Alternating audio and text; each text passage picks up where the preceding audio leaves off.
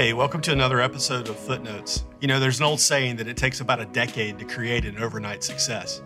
But in the case of Nick Hooser, I think he would say it takes about 400 Saturdays.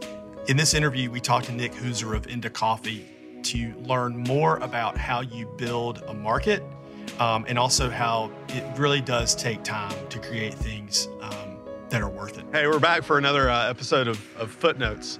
Uh, I've got uh, probably one of the people I've known for the longest amount of time since I've been in Columbia um, as a guest today, Nick Hooser, uh, Indah Coffee. Um, and what you might also hear in the background is some of the, as we're calling it, the sounds of progress here uh, in Columbia as they uh, repair one of the uh, intersections downtown. Hopefully that's not going to be too distraction distracting. But Nick, thanks for for, for joining us. I'm delighted to be here. And uh, I think you know people uh, know you around town for your for your coffee shop, Indah. But I think what people might not realize is that Indah has not always been a coffee shop, has it? No, we um, we started very grassroots. Um, it was uh, was really something that uh, was inspired by travel, and um, came back from from those travels and started roasting coffee and um, and then I picked up a, you know, an expensive habit, you know, hobby, and um, started uh, started roasting coffee in in my garage, and uh, then to start giving that to friends and family, and then pretty soon people said, "This is pretty good. You should you should take it down to, you know, to some of the markets and that kind of thing. See if you could do something with this." So I thought, well, you know, we've invested some money into this, and why not I'll give it a go? And I enjoyed talking about coffee with people, and so um, we signed up for the all local market, which was at 701 Whaley at the time. And okay. um, and what year was that? What, about what? That was in 2010. Wow. Okay. So yeah. So seems like hundred years ago. Almost. and uh, so so anyway, we you know we started going to the all local market on Saturdays, and you know I, have always loved cafes for the community aspect, and I think. Mm. Uh, the all local market provided that kind of community aspect. Um, I, I, have friends who I first met as customers um, in 2010, 2011 that still come in every week and and uh, get a cup of coffee with us. So wow. it's, it's become kind of a, a ritual. But um, so so anyway, at the time there wasn't really an intention to I'm gonna I'm gonna take this and make this a full time thing. This was just I was having fun, something I was passionate about, uh, enjoyed talking to people about.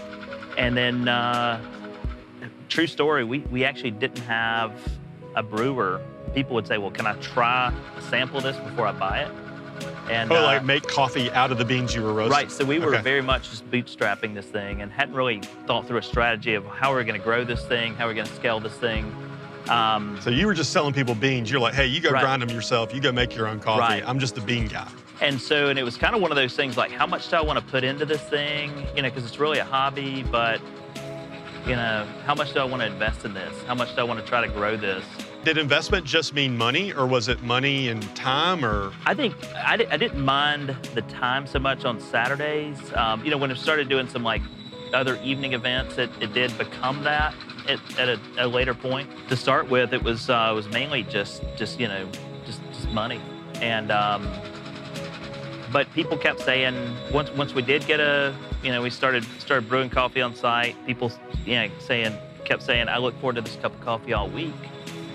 And wow. of course i should back up and say the all local market kind of morphed into soda city market. Okay okay. So we we moved some with Columbia original, history there like so you right. you were in soda city before it was soda city. That's correct. Wow yes. okay. So, um, and so when it when it moved to main street after five or six months, I started to say, like, wow, this has potential. This thing can grow. And um, and the you know, like I, I, guess it was it was actually a couple years into it when the sales started to, yeah, I started thinking, huh, this this actually could could become something. I think around 2011, 2012, our, our first wholesale customer was was Oak Table, um, and we we set up at the market a few booths down and kind of built a relationship.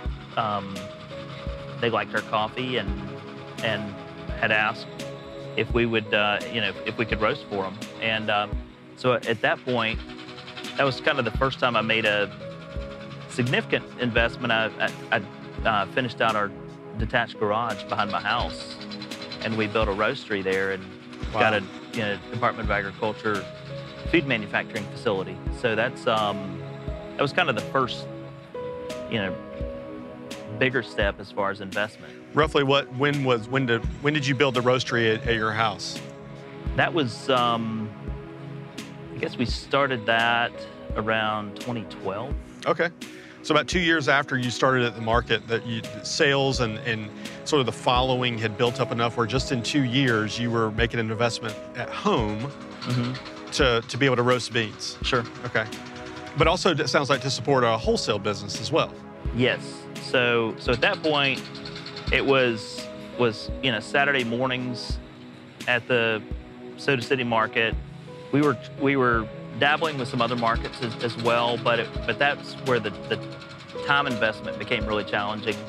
Um, and we were also, you know, like I, I was doing a lot of the roasting. I would come home, eat dinner, put the kids in bed, and then go out to the garage and roast. Go to work again. Yeah. So So you sir you had to, you had a day job, right. but this was becoming more than a side hustle. hmm When did you make the leap from, or, or what caused you guys to really start thinking seriously about having a place called Indah?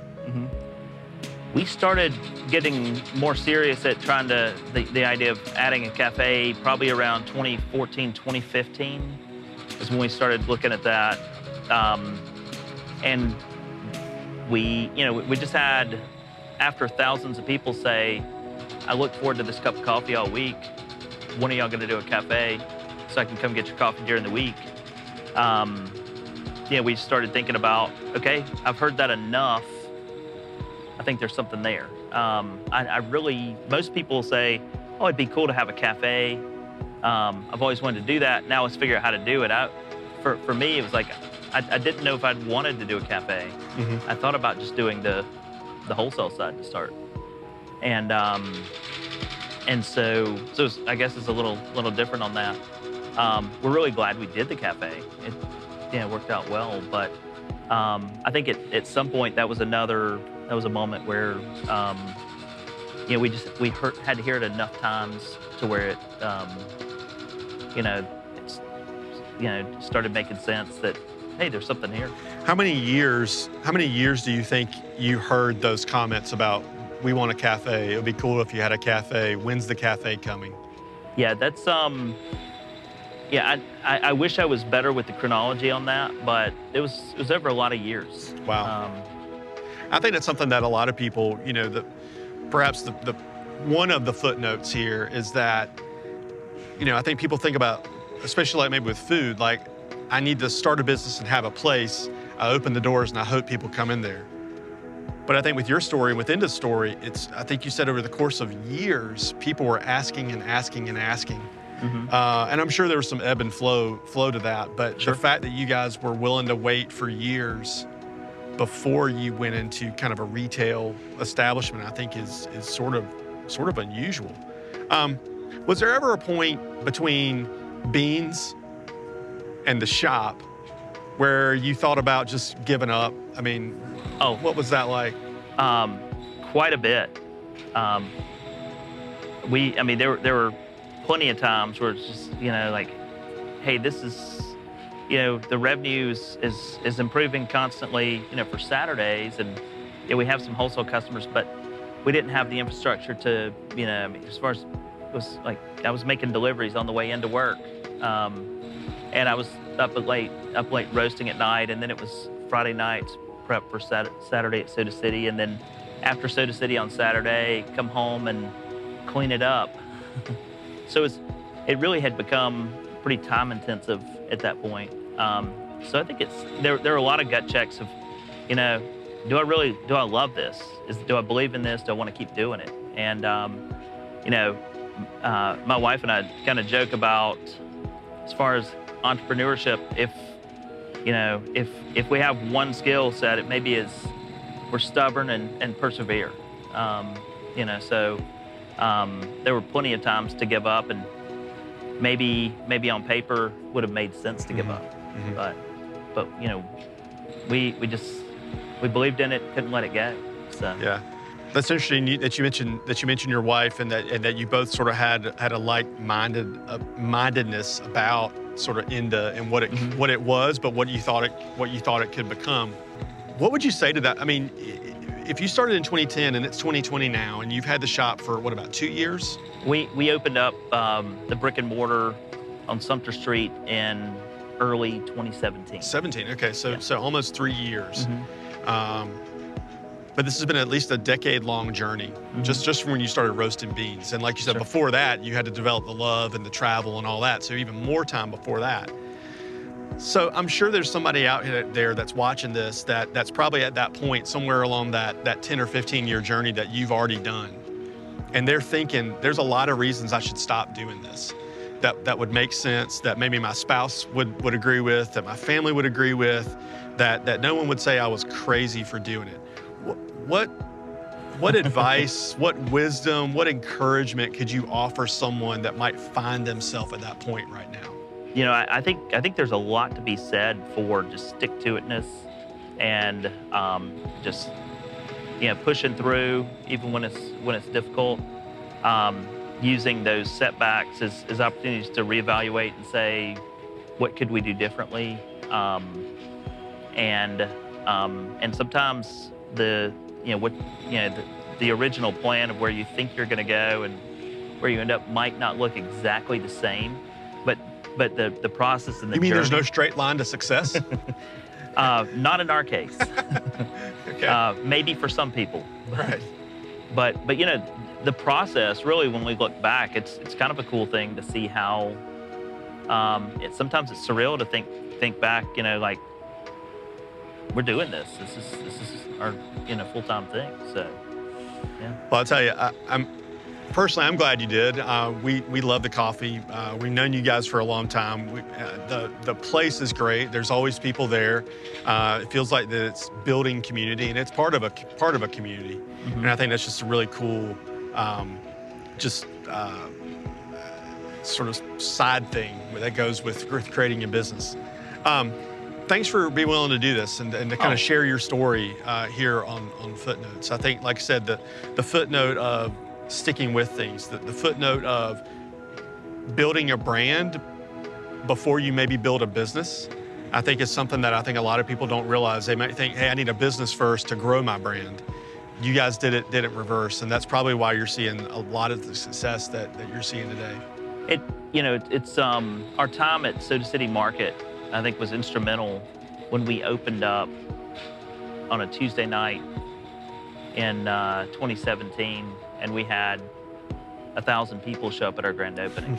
Wow. Um, Thousand and so, so a lot of people ask me, "Wow, what is your secret? How did you, you know, like, the, like you're a marketing genius, or who, what firm did you hire to, PR firm to get all those people to come out?" And honestly, I was kind of surprised. I thought maybe maybe hundred people would show up, and uh, we didn't really prepare for a thousand people, but um, people who had been journeying with us over that time, and who had come to believe in what we were doing, um, they they showed up, and it just kind of it was a grass grassroots kind of word of mouth. So, so it's it's funny. I get asked that, uh, uh, you know, from time to time. How did you get?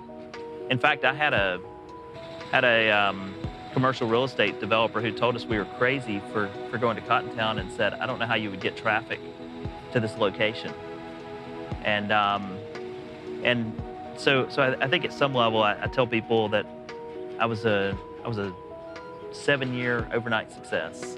so you know, so, Yeah, you're like, hey, I got a couple hundred Saturdays uh, baked into this thing already. So yeah, That's really cool. Hey, thanks for coming out and sharing that with us. Yeah. So thanks for having us.